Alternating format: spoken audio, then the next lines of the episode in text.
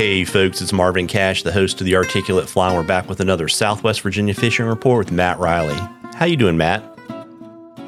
Oh, doing good, Marvin. Just hanging out down here in uh, in Cape Lookout. Looking forward to doing some albie fishing before things get crazy this uh, this month. Yeah, it's funny. We were talking before you start recording. I think all of you guys are basically out, kind of doing your personal goof off fishing time before you start grinding out the winter fishing season.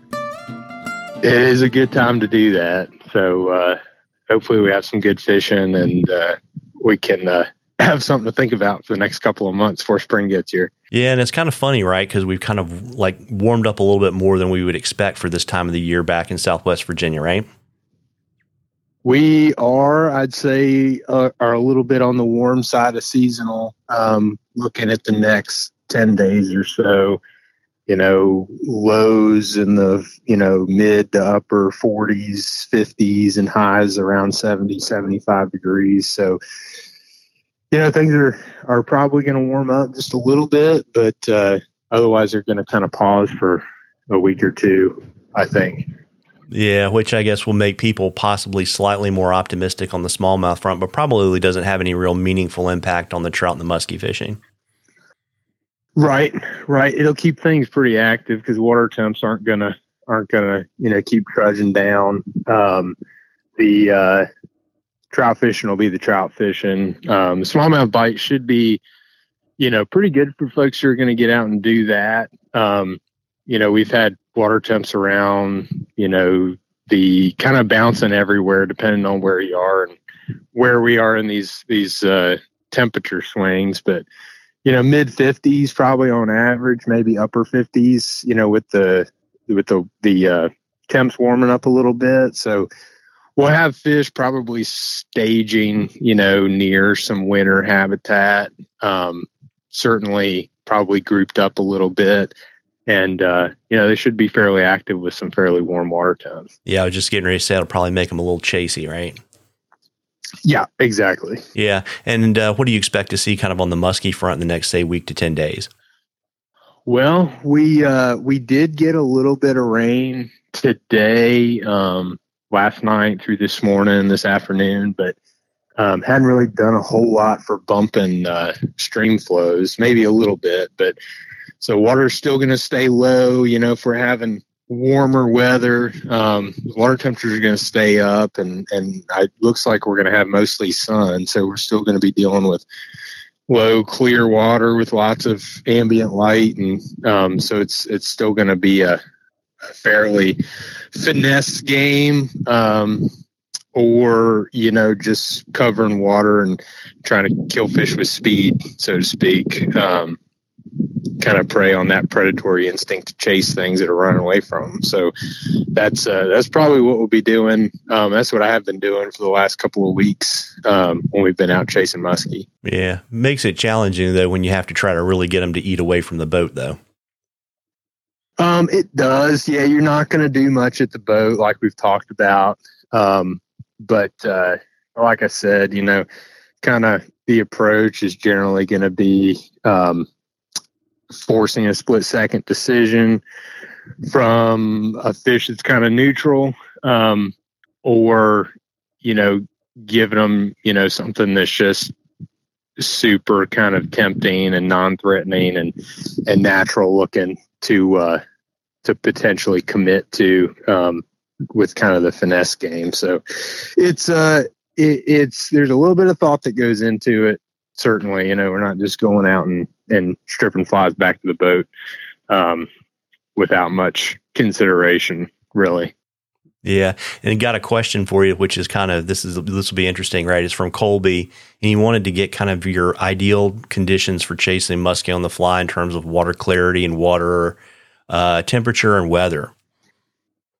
Yeah, um, that's a good question, um, and it uh, you know if I could have if I could have everything in my favor, I would say I'd love to have, you know, um, you know, if we're talking fall, winter, I'd love to have water temperatures kind of in like the in the mid to upper 40 degree range, probably. You know, not super cold, but cold enough to kind of um, make them predictable, you know, have them sort of staged or at least somewhat concentrated in certain places. And then I'd love to have, you know, clear-ish water, clear enough to be able to to see, you know, your fly and, and potentially a following fish, but not so clear that, you know, they can see everything and all the lights are on. And so that's probably going to look like, you know, four, or five, six feet of visibility, maybe, um, if I had to put a number on it. Um, but some color in the water is, is good. It just kind of makes the, the fish feel a little bit more comfortable and it hides you from them a little bit. Um, it uh, hides some some you know whatever kind of visual flaws there might be in a fly um, as far as a uh, an imitation of a food source goes and then uh, low light's always good too. You know, as a as a predatory fish, just like anything, you know, big brown trout or um, striper, they uh, they definitely feel more comfortable and they're a little bit more um, on, so to speak, when uh, they've got uh, kind of that ambush opportunity or, or that uh, that uh, cover darkness, so to speak. So dark, dark weather, you know, fairly, fairly uh, not not dingy or, or real cloudy, but just kind of not uh, not super clear water, and then water that's not super cold, but not so warm that that uh, they're still kind of spread out, and that's that's kind of what we're generally seeing earlier in the fall, and we're a, we're kind of getting past that at this point. Um, if things aren't perfect, you know, I would take, you know, like we very well may be dealing with this clear water, low water for a good while. You know, low light's always the best opportunity. So if you're looking at your extended forecast for the week and you got one day to fish and one day is going to be heavily overcast or rainy or something like that, that's probably your day. Yeah. And then on the weather front, I'm assuming you probably cloudy is good, right? But also probably yeah. like stable from a weather perspective or a falling barometer, but probably not like right on the change and, our, and rising barometric pressure. I would say so. yeah. yeah.